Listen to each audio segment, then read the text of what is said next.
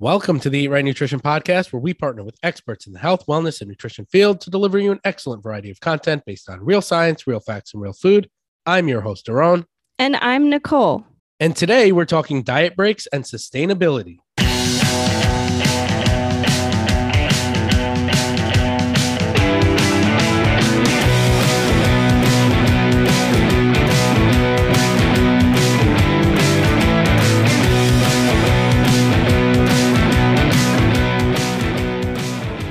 Should I be excited about this? Yes. Ladies and gentlemen, welcome to episode number 100 of the Eat Right Nutrition Podcast. Nicole and I are excited because 100 triple digits, that's a huge Mm. milestone. And I wasn't sure if we should be excited or we should just roll into and just keep calm and stay cool and be like, oh, it's just episode 100. But, you know, Nicole wants me to be excited about it. So I'm going to be excited about it. I'll be excited for both of us if you whatever want. the boss lady says goes. That's right.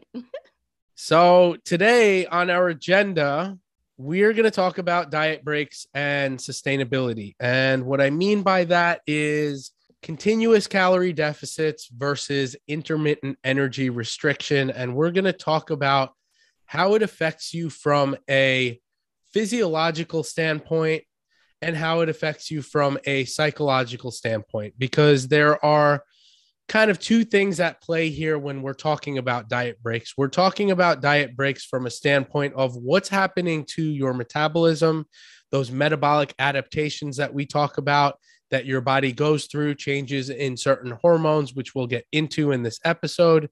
What's what's going on there? What's happening to your metabolic rate? But then there's also how likely are you to adhere to a program when you're doing continuous calorie deficits versus intermittent energy restriction? And we're going to get into some of the research and then we're going to get into our thoughts on some practical application. And the reason why I say our thoughts on practical application is because the reality is is that there isn't really a set prescription. There's still research to be done in this area. I think that this is a fascinating area of research. I think it's it's very kind of like on the newer side. It's something that uh, professionals and coaches have been talking about as of really just the last few years and extrapolating this information and trying to uncover what strategies are going to work for you best. So, Nicole, Yes. Without further ado, I want to kind of start by talking about a few different studies on this topic, and then we'll talk about the physiological implications and then Mhm. the psychological implications, and then, like I said, the um, the practical application of what this means to you and how to implement it. And Nicole, I'm sure you are going to want to chime in on the types of people and you know what they can adhere to and the mindset behind doing this type of a strategy because that's Mhm. definitely a big piece of the puzzle as well.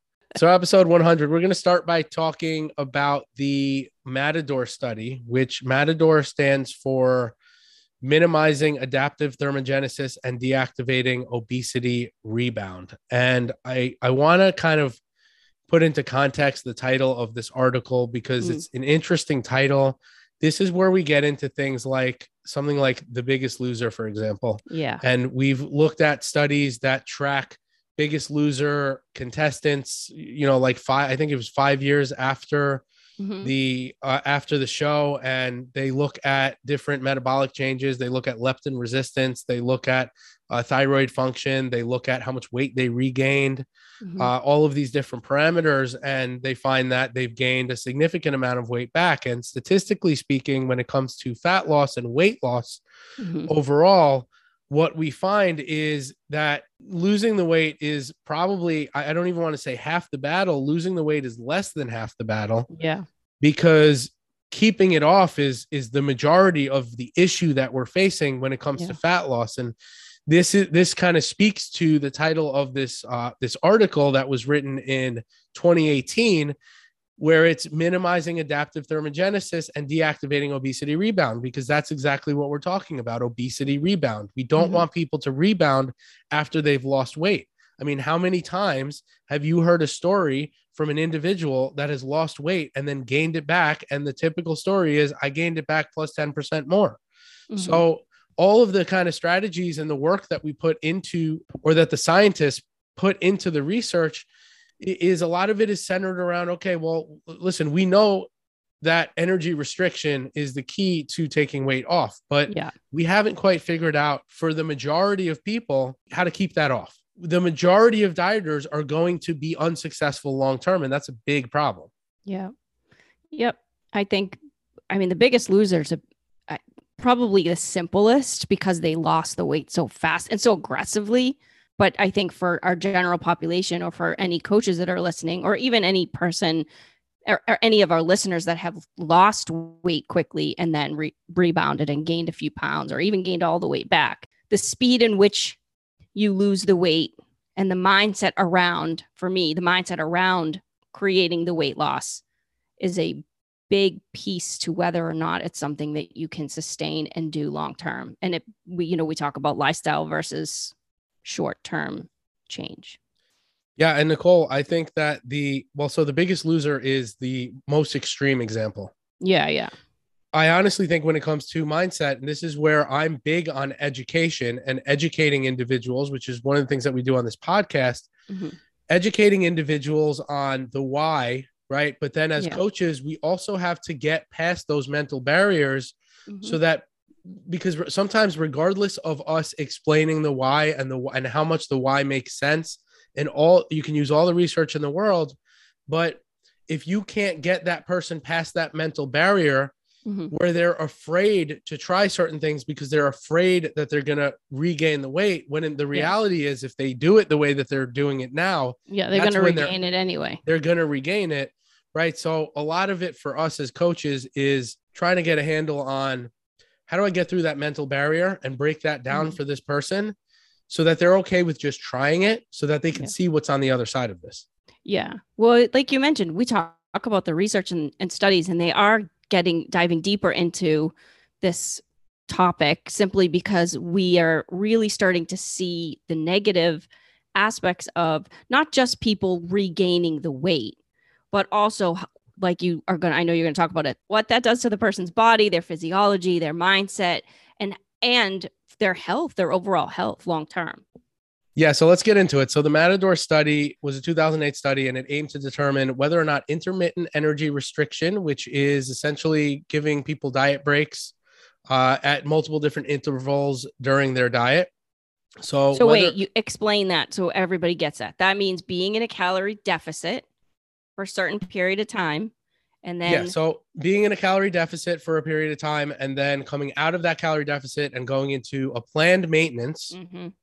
And then going back into that deficit and then coming back out and doing a planned maintenance, right? So the, the question was Does this in- intermittent energy restriction enhance weight loss when compared to traditional continuous energy restriction, which is just, hey, let's say if I'm eating 1500 calories and that's my uh, calorie deficit, like let's say I'm doing a 30% calorie deficit. Uh, and I do that consistently for, uh, in this case, it's 16 weeks, right? So if I do that for a period of 16 weeks, or if I go in and out of the deficit, maintenance deficit, maintenance deficit, which one is going to have a greater outcome, right? Mhm. That's what we're looking at in basically this whole body of research that we're going to talk about today. Mhm. So, what we found was so the way that this study was broken down was you had 16 weeks of continuous dieting versus what was the total. And this is the interesting part, too, is that you have a total of 30 weeks of dieting it's so it's 16 weeks of dieting in both groups. I, I, I don't know how, like, I'll kind of word it like this there's 16 weeks of total calorie restriction right. in each group, but one group is doing it all in one shot, and then the other group is breaking it up. So they're actually ending up at 30 weeks. So what they did with this group, the intermittent group, was they did eight two week blocks of energy restriction, alter, alternating with seven two week blocks of energy balance or maintenance calories, right? Mhm. So that totaled 30 weeks because you've got eight two week blocks and seven two week blocks. You add that up, that's thir- that's 30 total weeks. Mhm. So they alternated between two weeks of a calorie deficit and then they'd go up to maintenance for Mhm. two weeks. Then they'd go down for two weeks. Then they'd go up for two weeks. Yeah. So what they found was the group doing br- diet breaks, they retained about the same lean mass. They lost more weight, the group that did diet breaks. They lost more body fat and they kept off more body fat for longer. So this study lasted about a year Yeah. and they tracked progress even after the 30 weeks. hmm So 30 weeks brings you what a little little past uh, six the six six month mark, Six months. Yep. and then they tracked both groups beyond that 16 and 30 week mark, and they said, okay, well, who's going to regain more weight? Yeah.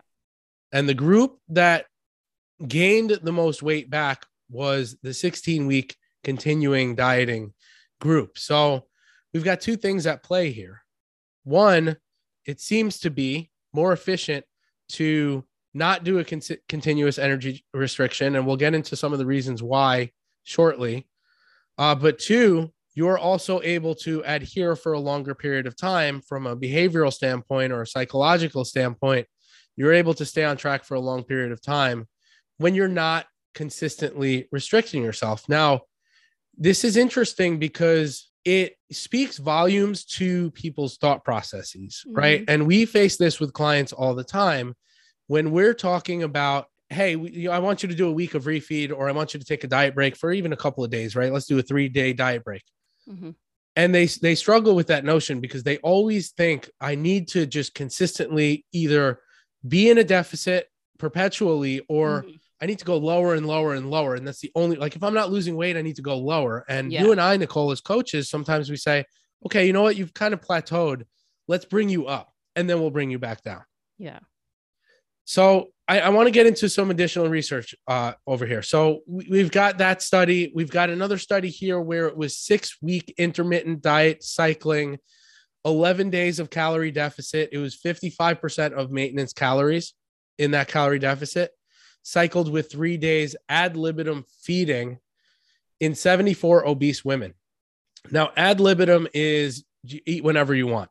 And I will say I I don't recommend that when you're doing one of these strategies because what the majority of the body of research seems to show is that when you have a planned refeed, and this is how I approach it with my clients is when you have a planned refeed, for example, I'll say I want you to eat an extra 400 calories for a period of 3 days rather than saying eat whatever you want for 3 days and then go Right. back down. And the reason Yeah. why is because you want to bring yourself back up to maintenance calories because if you bring yourself beyond maintenance calories, then you have a few days, let's say you have 11 days in a deficit, and then you way overeat in those three days and you binge out, you have the potential to actually negate that deficit. And Mhm. then you're in a caloric surplus, and then you're not losing any weight and you're potentially gaining weight. So I don't recommend this, but I will say this study still showed. So I'm, I'm guessing that, you know, in those three days, they obviously didn't eat a Fast. they didn't eat past a, a certain threshold, they still showed significantly greater weight loss in the intermittent group, and metabolic rate was maintained at higher levels in the intermittent group. So when you re- uh, measure somebody's basal metabolic rate, uh, and this is one of the things that we see with dieting, and this is one of the reasons why we look at this and we say, okay, well, uh, if you're not losing weight, let's do either uh, we call it either a refeed or a diet break. Um, and the reason why we want to do that is because we want to negate some of that, or we want to counter some of that uh, metabolic adaptation that we see where you lower your basal metabolic rate uh, through dieting. Now, you don't really, I, I think that lowering your basal metabolic rate through dieting, I think it's largely overstated. I don't think it's not like this huge, tremendous number that people think it is. Like, oh my God, I, I damaged my metabolism by dieting. It's not like you're talking about like a 500 calorie Yeah. Yeah. uh, uh, adjustment in your metabolic rate because you're in a calorie deficit. It's just slight decreases. And if we can optimize your your diet and your nutrition to uh, elevate your me- metabolic rate past a certain point and make sure that it stays just as high as possible, yeah. uh, then we're going to have the best outcomes. And then, like I said, also from a from a sustainability standpoint, you know, you're allowing yourself a little bit of a break, and then you go back into that deficit. Mhm. Um, there's a study that was an eight week trial comparing intermittent dieting with continuous dieting that showed that both groups achieved equal weight loss. So I, I want to kind of put a disclaimer on this. So this you kind of look at this uh, this study up front and you're like, hey, over eight weeks, intermittent versus continuous dieting achieved the same. So intermittent really isn't much better. However, you also have to keep in mind that they did one week on and one week off. So the Mhm. total time spent dieting Yeah. was four weeks, which Mhm. means that over the course of eight weeks, the net deficit Yeah. was actually not as high or not as great Mhm. in the group that did intermittent, right? So the group that, if you added up the calories over an eight week period in the group that continuously dieted versus the group that intermittently dieted, and you Mhm. took a total of eight weeks of calories, Mhm. what that will show, because it was only four weeks of actual dieting versus eight weeks, what it'll show is that Mhm. the group that intermittently dieted, they actually ate more calories and they lost the same amount of weight. That's Yeah. what that tells me, right? Yeah. That's how I interpret that information. So those are kind of three studies, and it- it's interesting. Uh, there's a study from uh, this was back in 2003, and this was something that Nicole Bill, Bill Campbell mentioned this on his Mhm. Instagram, and you know it was it was interesting because what they were trying to prove versus what actually happened Yeah. and this is kind of like one of the early glimpses of this. Uh, there was a, a study titled Prescribed Breaks as a Means to Disrupt Weight Control Efforts. And what they actually wanted to show is that interruptions would affect, would negatively affect diet adherence. So they're like, okay, well, if we do these kind of diet breaks and we and we interrupt, and they didn't even really call it diet breaks in the study, but if we interrupt it and give people more calories on certain days, Mhm. they're going to have a really hard time going back to Yeah. eating in their deficit again. And the reality was that when you compared groups, they actually had an easier time. Yeah. They were And shocked at that. It, it, it kind of backfired. And then they concluded, like, hey, there might actually be something here. yeah.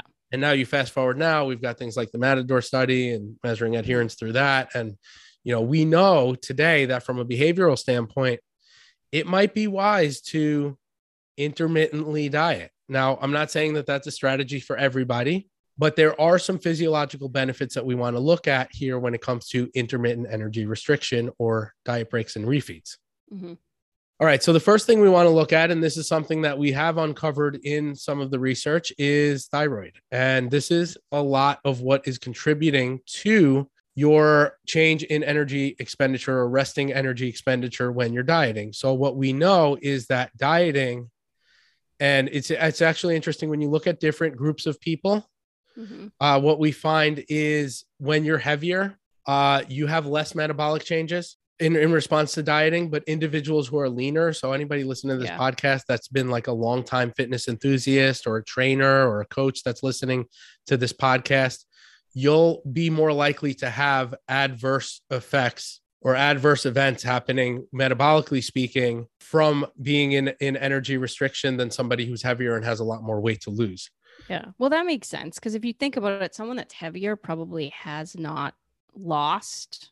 I mean, I can't assume that about everybody, but they've been in a place of um, comfort, I guess, for a lot longer, where someone that's exercising is stressing their body out, the good stress through exercise and movement and, you know, eating healthy or even getting adequate sleep. Someone that's a little more overweight or has more weight to lose probably isn't moving as much, maybe isn't eating as healthy. And so, you know, the minute they reel in and make some great changes, their body will change faster in terms of the weight loss, but their effects of that stress isn't going to be as hard on their system as someone that's leaner and is already stressing their body out through exercise and diet. Does that make sense? It's perceived as a, a, a greater stress. I think that's Yeah. how it kind of worked Yeah. out, right? Like, so it's perceived, the body perceives it as a greater stress. And I think, Nicole, one of the reasons why it could perceive it as a greater stress is you're already lean. You don't have a lot of reserves. So That's your body, like- so your, your body has no choice, right? To then, then Yeah. to like, okay, well, I have in. to tamp down. I have to slow things Mhm. down because there's not a lot of energy in reserve. Where like, if you're 300 pounds and you lose 10 pounds, Yeah. your body's still like, got- all right, like you still have like 150 more pounds of energy reserve that I can Yeah. like.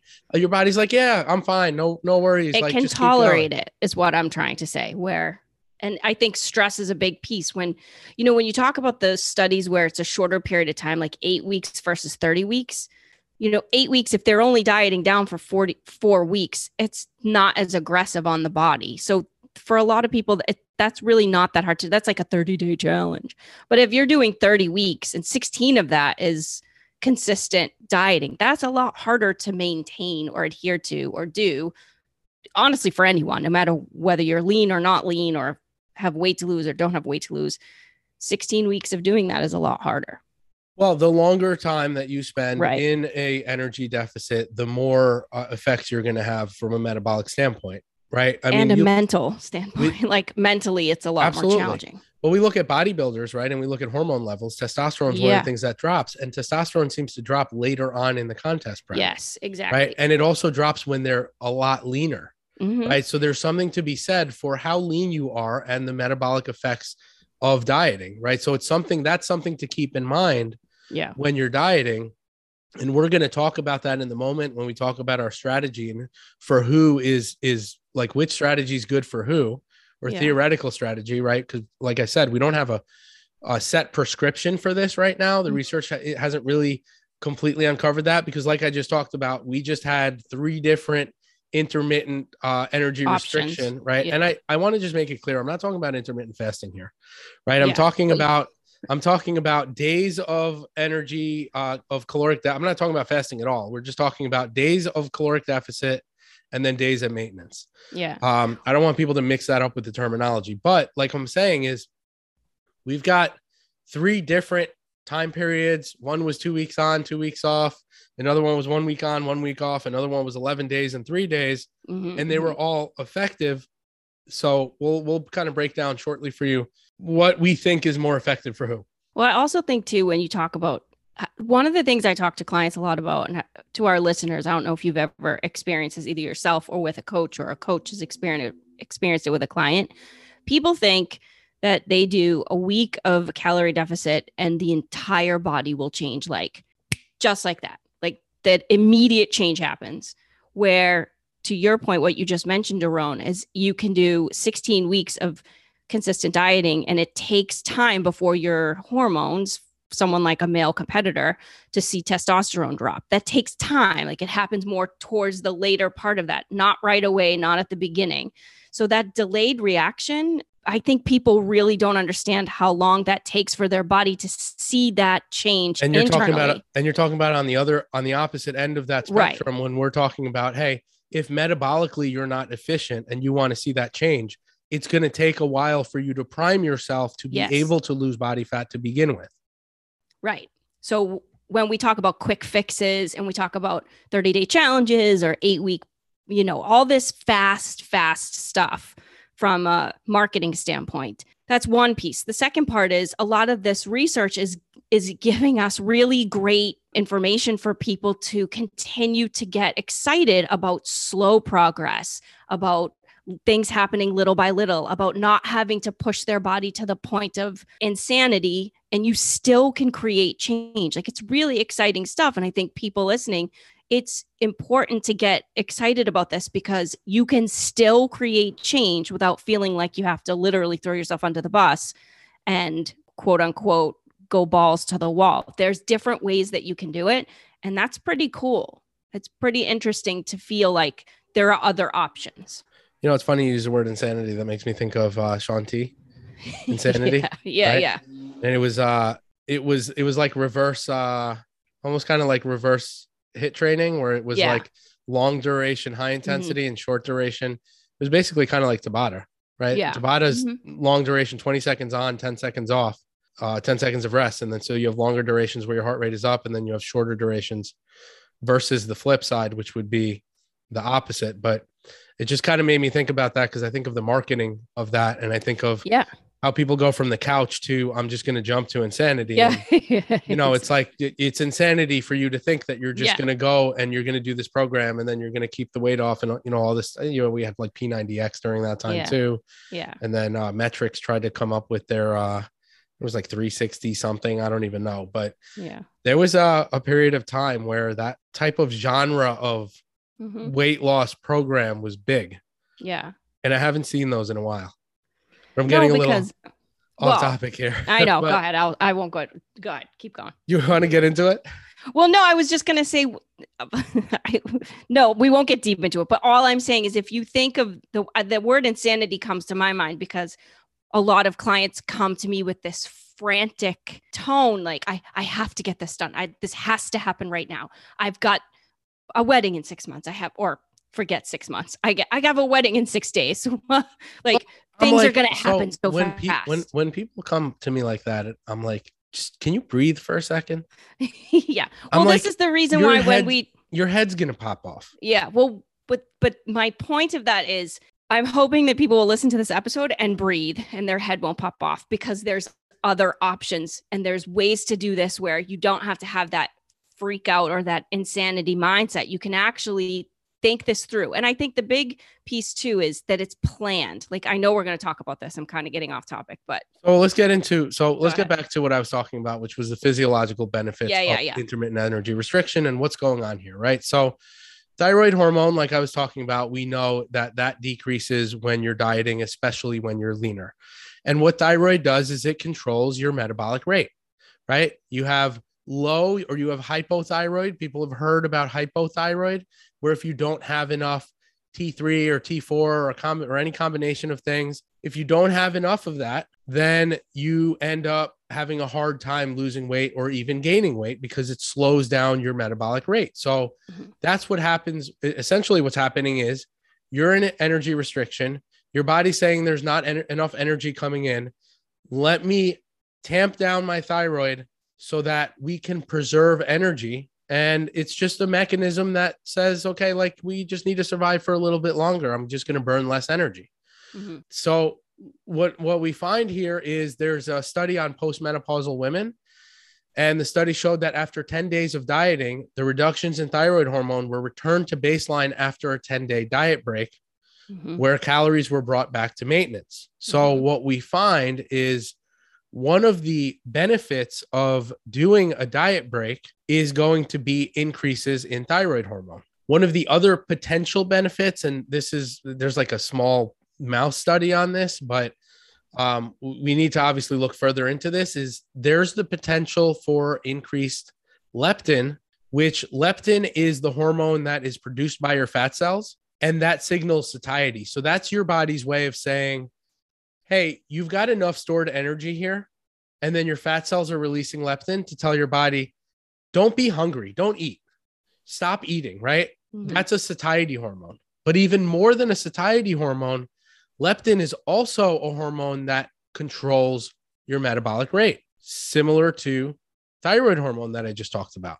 Mm-hmm. Right. So, what that also says is hey, we not only have enough energy stored in these fat cells here. So I want you to not only stop eating, but let's also ramp up utilization of some of that energy. Yeah. Because we can afford to. Yeah. And what happens with dieting sometimes is, well, what ultimately happens with dieting is that you have a suppression of leptin, which is part of what makes you hungry when you're dieting. Mm-hmm. It's a normal mechanism. You're not getting enough energy coming in your fat cells stop releasing leptin, and then you no longer get that that that satiety, like, hey, you're you're feeling good and you're not hungry. You're now all of a sudden hungry because your body's saying, hey, there's not enough energy coming in. So let me slow down metabolism again, just like with thyroid. And let me also just tell you to eat more and get more energy in and put some more into these reserves. Yeah. Yep. Now it doesn't matter how really how fat you are and how much body fat you have because your body's just going to sense that there's not like that's not dictated by how much fat you i mean it is to some extent but your body's going to say even if you have excess fat stored you don't have enough energy coming in so right. just be a little bit more hungry mm-hmm. and then the other thing that we have here is we have a potential for increases of the hormone peptide yy which signals for suppression of appetite similar to leptin uh, it also affects uh, your your gastrointestinal system, gastric motility, things of that sort. And this speaks to more of like the adherence side of things because when we're talking about appetite, we're talking about your ability to adhere to it. So ultimately, what we're saying here is if we can do things to control your thyroid hormone, regulate your metabolic rate, control your hunger hormones mm-hmm. by doing this intermittent calorie restriction then we can help you with the adherence side of things. Exactly. and, And then- minimize that frantic. Exactly, right? So what the research is showing is just that is that there's there are changes to your metabolic rate, there are changes to your metabolism and by having intermittent uh, calorie restriction versus continuous, uh, you might be able to mitigate some of that um th- that those changes in your body which is evident in some of the research. Obviously, there's more to uncover here.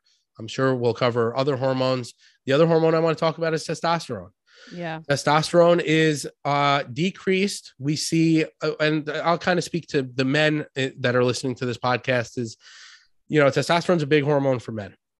It's a lot higher in men, and when you diet, testosterone decreases, and there are a whole host of metabolic issues that come with low testosterone.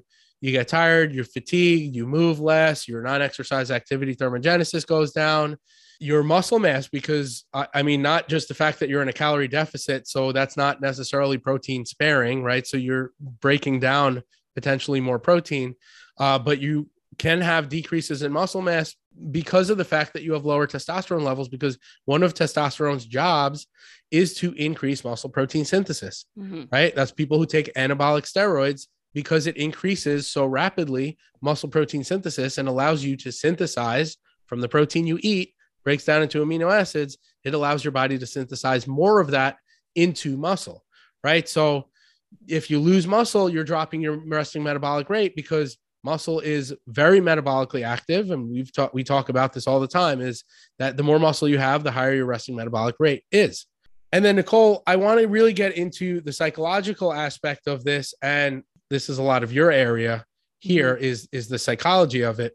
So let's kind of talk about i, I really want to just start with uh, planned versus not planned and Yeah. what the detriment is when we're talking from a uh, a psychological standpoint on planned refeeds versus just uh, like ad libitum, like we talked about with Yeah. that one study, and what the difference is there. Well, I think the planned versus unplanned, the one thing I will say about that that really stands out to me is the fear that most people, I would probably say more females than males, but who knows, um, is the fear that if it's, if they are planning, even planning maintenance calories for my female clients, if I say take a diet break for a week, the fear of doing that is so great. Are you sure?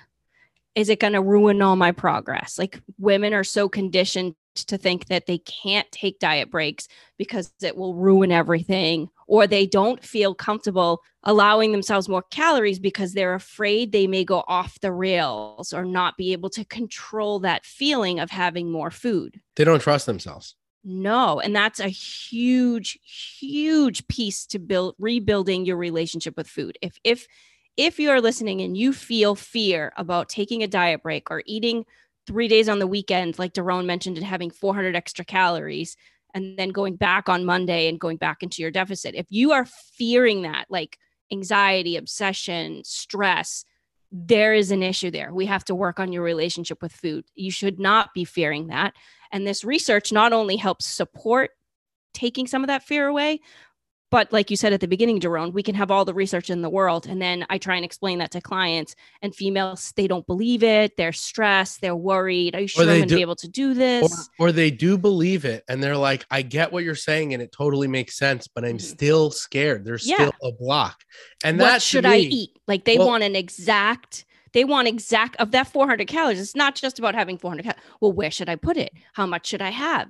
Can I have a drink? Can I have Well, bread? So here's the thing, but but even even outside of even just thinking that, that to me is that that it's it's like that fake fear. You know what? I saw a Mm. uh, I was driving this morning behind a guy on a motorcycle and he was wearing a sweatshirt and in big letters it said your anxiety is lying to you yeah. right and that Yeah. is uh, that's what's that's, That's what's it. going on here right you Yeah. have this fear and you have this anxiety that's completely irrational because you're telling me i get what you're saying Daron, and you totally make sense but i still can't get past like i can't do yeah. it Yeah. So the planned versus unplanned, how I explain it to clients is that we're going to make this, we're going to do this sp- in a very planned way, in a controlled way, so that you don't have to feel fearful and we'll work through the types of food and how much food and where the calories go and why you're doing it, how you feel. And I mean, anybody that knows me as a coach, if you've been listening long enough, knows that I love practicing things. I like trying things out and getting clients to figure out what works best for them. So, this to me is just so epic because we can use these diet strategies or diet breaks to figure out when you have a, a fear of adding more food, what works, what felt really good to have that made you feel like you could have that extra 400 calories but not feel like it's out of control. It's great practice for building your relationship with food. It's great practice to experiment and try different things. And you shouldn't fear that. I want you to embrace it and be empowered by it and create this long term success. So, planned versus unplanned to me is about really going through the experience of what what can you do and what maybe isn't the most optimal for the person um, but you know we can create you know what works best for you. And then once you have the plan and you know what works now you have this to implement forever. If you go on vacation and you know what feels good and you know how much you can have or not can have well, but so works I, really well. To that point nicole and this was something that i really wanted to mention was that if you are somebody that is working with a coach I think that it's important that your coach knows ahead of time if you have a planned vacation coming up, let's say in a couple weeks or in a month, that if your coach is planning those, maybe you're doing continuous uh continuous diets. I mean, that's not like far fetched. I've done that and we're we talked about you know people who are on the heavier side. I think that they can they can do longer I don't think I know that they can do longer uh, stretches of continuous dieting versus mm-hmm. people who are leaner yeah. we'll probably want to do smaller stretches. So we'll talk about what that looks like. Well, just even from an, but, a mental standpoint, someone that goes but longer. Wait, let me let me finish. All right. but what I'll say about that uh, that planned, like Nicole, you said, if you're going on vacation or something, mm-hmm. it's perfectly fine. Like I don't expect you as my client to be in that calorie deficit while you're at on vacation. I do expect you to pay attention to what you're doing Mm-hmm. Uh, and I would like to, if you let me know up front, I'd like to have that conversation and plan it out and figure out how listen, you're not going to get it perfect when you're on vacation because you're not there with a food scale and a measuring cup and all this stuff, but to plan out roughly what mm-hmm. you're going to eat, how many calories you're going to eat, and give you that freedom so that you can also enjoy your vacation because that's part of sustainability too. Yeah. Well, that's part of the practice is being a you're going to go on vacation for life. So you want to be able to practice what that looks like and how that feels. So planned versus unplanned. If we can get over the fear and the anxiety or the stress about about creating diet breaks that are planned versus unplanned, I think for most people it feels more comfortable it, it, you learn a lot about yourself and like i said it it gives you it empowers you and you learn more as opposed to being afraid. And then you can just get rid of the fear and the guilt and the shame or whatever might go on with your relationship with food to do better as you learn more. Yeah and i, I also will say we're talking maintenance here right? And like i mentioned earlier the mm-hmm. if you're eating in a surplus on if you do one week on one week off you eat in a surplus big enough for that that yeah, second week out of the park. That's yeah, that second week is going to negate that week of calorie deficit, right? We're talking about eating at maintenance, and you know how do we figure that out for you? What we do is we so Nicole and I will calculate your estimated maintenance, mm-hmm. and we'll work off of that, and we'll see how many calories you're eating when you start. I mean, it's probably going to be you'll probably be in a continuous uh, deficit for a little bit until we kind of streamline everything your carbs, your fat, your protein. We figure out what your actual maintenance is by having you eat at maintenance and not gain any weight, right? If you're not mm-hmm. gaining any weight, you're at maintenance.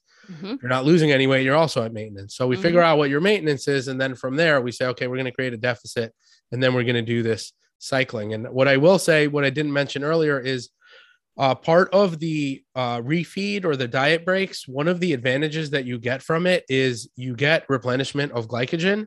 Uh, you may get a little bit more protein in this time, so you're kind of negating that loss of muscle. Um, but the glycogen is important because that is going to aid in your workouts as well. When you're in a, a calorie deficit, you're just constantly depleting glycogen. Like your muscles are getting flatter and flatter over time.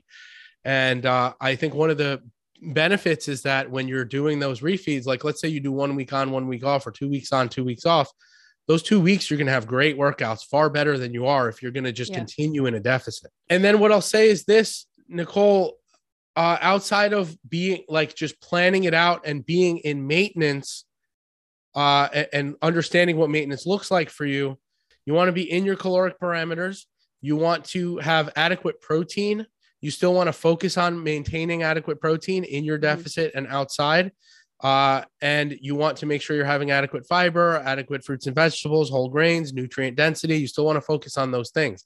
You don't want this refeed to just be a free for all. And it's Right. interesting because, you know, prior to me reading any of this research, back when I was bodybuilding, my refeeds were just that. They were just Yeah, crap. a free for all. I will say that there is a piece to that too, where your digestive system, after Mhm. dieting for a period of time, just also might not be able to handle that. yeah. So that's a big stress for your digestive system. The big piece to that too is quality of food, which I think when you talk from a mental Well, that's what I'm saying, right? Right. Yeah. From a mental, when we talk about the mental part of this, sustainability, planning it out versus just, you know, kind of going AWOL, guilt, fear, shame over being able to control whether you can come into maintenance and then come back to deficit. The big piece to controlling all of that is the quality of the food that you're eating. Like, this is the next piece. Like, if you're eating really good in your deficit, and I should good meaning good quality, everything you just mentioned, Daron, right? And then you're sprinkling in some of the highly palatable foods or things that are just, you know, that you love. You're doing that anyway in the deficit. When you go to maintenance, you're going to do the same thing. You're having more calories, but you're still eating good quality food with the sprinkle in of the good stuff. And that's a big piece to like the guilt and shame and fear over overdoing it. If you have th- like an 11 day calorie deficit and then the three day is what you're describing an all out like big macs french fries shakes the whole shebang and it's all sugar and crappy food the reason why people tend to feel out of control and not be able to get back on track is because that's the guilt and shame of doing just that And they had they didn't allow that. Like you, the key thing that you brought in there is that they allowed themselves to have that even when they were in a deficit. yes And then that th- then it's not like, oh man, I'm depriving myself of all these foods, and now all of a sudden I'm eating it. Now I can't control myself. I can't stop. yes yes That's the And so- dangerous place that you don't want to be in. Yeah, and when you think of long term term dieting, when the uh, like what do you call it, the consistent or the consecutive dieting, I think that's what people tend to do. Is not only are Continuous. they continuous, not only are they in a deficit, but they're also eating the same foods. They're not being flexible. They're not giving themselves some freedom, and so then when they go into a, a um, refeed or they go to a diet break, they go and have all the foods they haven't eaten in 16 weeks, and then that's a whole different that's not what we're talking about you know and that i think is where all of the control and fear and guilt and shame and i mean i'm huge into the emotional part of it mentally you should not be feeling that. It should be so comfortable and cozy and feel so good that you're confident and empowered to make the food choices that you're making because you're naturally having them maybe at a lower you know amount in your deficit or maybe less than in your deficit but when you when you increase to your maintenance and you're in that diet break you're having some of the things that you love but not everything all at once so there's a level of balance i guess what i'm trying to say that i still has to be present Yeah. So, Nicole, let's just talk strategy here. And what I gather from the research is I think that if you are on the heavier side or you're newer to dieting, you can probably do two to three or maybe even four weeks of being in a deficit and then a week at maintenance. And that that's kind of where I would put that individual where people who are leaner they tend to need more frequent refeeds because like Yeah. we talked about those metabolic adaptations may be greater in leaner individuals Mhm. uh, so that is where i would implement an 11 and 3 or potentially i've also been known to do 14 and 3 Mhm. uh, now, the only thing that I would say about doing just three days is there is some research that may suggest that you need like seven to 14 days to really mitigate some of that uh, metabolic adaptation in some cases, especially uh, for individuals that are leaner. I'm not sure when it comes to, and again, like there's a lot of research that we need to uncover here. So wait, you think of you think your timing is justified on what the physical is, and my timing is based off of mindset and mental. It depends on the it depends on the client, right? And Yeah. it depends what on what they can handle. because I got some I have some clients that if I tell them to do 14 days, they're more there's more anxiety over that than if I say take four or five days. So I also I know you hate the it depends, but It's not that I this, it hate the, really it's not that. I hate the it depends because honestly the reality is that in in a lot of nutrition and this is why we have coaches to f- help you figure this stuff out yeah. because it depends is a is a answer is a common answer that we give and that's the unfortunate part. I know that everybody always wants to hear and I want to and I want to as much as I can try and give you stuff that is like hey like this is sound go ahead and execute but the Yeah. unfortunate piece is honestly anybody who speaks in definitives like that really usually doesn't know what the fuck they're talking about so I I get what you're saying when it comes Mhm. to the it depends and yes from a behavior standpoint it also depends on who can handle what Mhm. I'm just saying I'm not saying that's the only determining factor Yeah, but yeah. I'm just saying that from just from a physiological standpoint, Mhm. uh, what seems to make sense in you know me, I'm the research heavy part of this Yeah. podcast, right? So Yeah.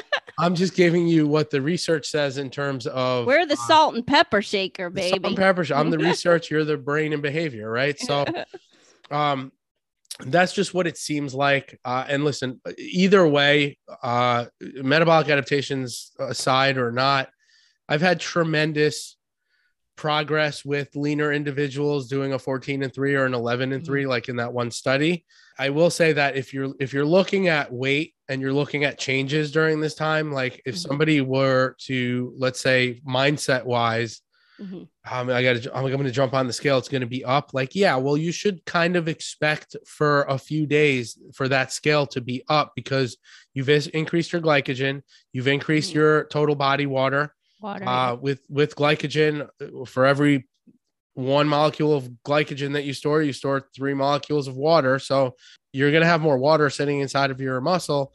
Uh, you're also just going to have more food volume in your body, right? So Yeah. I, I'm this is where I say I'm like, don't really just focus on weight. And Nicole, I Yeah. I had talked to you about progress pictures this week Mhm. where I'm like, hey, I've I've got somebody who's not budging much on weight and doesn't really didn't really see the connection of how he's losing uh, a body fat and he looks Mhm. better. But thankfully, to the Eat Right Nutrition app, where we have people upload the progress pictures, Yeah. I was able to send him a side by side of two weeks of a difference Yeah. and he's like holy shit there are tremendous differences right so and uh, this is somebody that i've been doing frequent diet breaks with so and and i had him take the picture immediately after a diet break. So he was actually heavier when he took that picture but he was a lot leaner when he took that picture. So just keep in mind that like the scale is not the end all be all and it doesn't matter. It's just saying hey there's more food and water and glycogen in your body. Mhm. I love this is the stuff I love. Daron sends me these things and I like literally dance in my kitchen in my kitchen because it's so true. I've had clients this whole we're at what what month are we in? June? Almost July. From Yeah. January to June, like halfway through the year, and they're crushing it and they're enjoying life. I every podcast I think I use the word fun. so I'm just gonna keep perpetuating that on episode 100. We're gonna continue to have fun as we head into uh, more episodes, it's really important to make sure that you're enjoying this whole process. It's about health, wellness, and being a good, happy, healthy mind, too. So if it's creating stress and uncertainty and negativity, then I, I think you need to reassess. and you need to find what works for you Mm-hmm.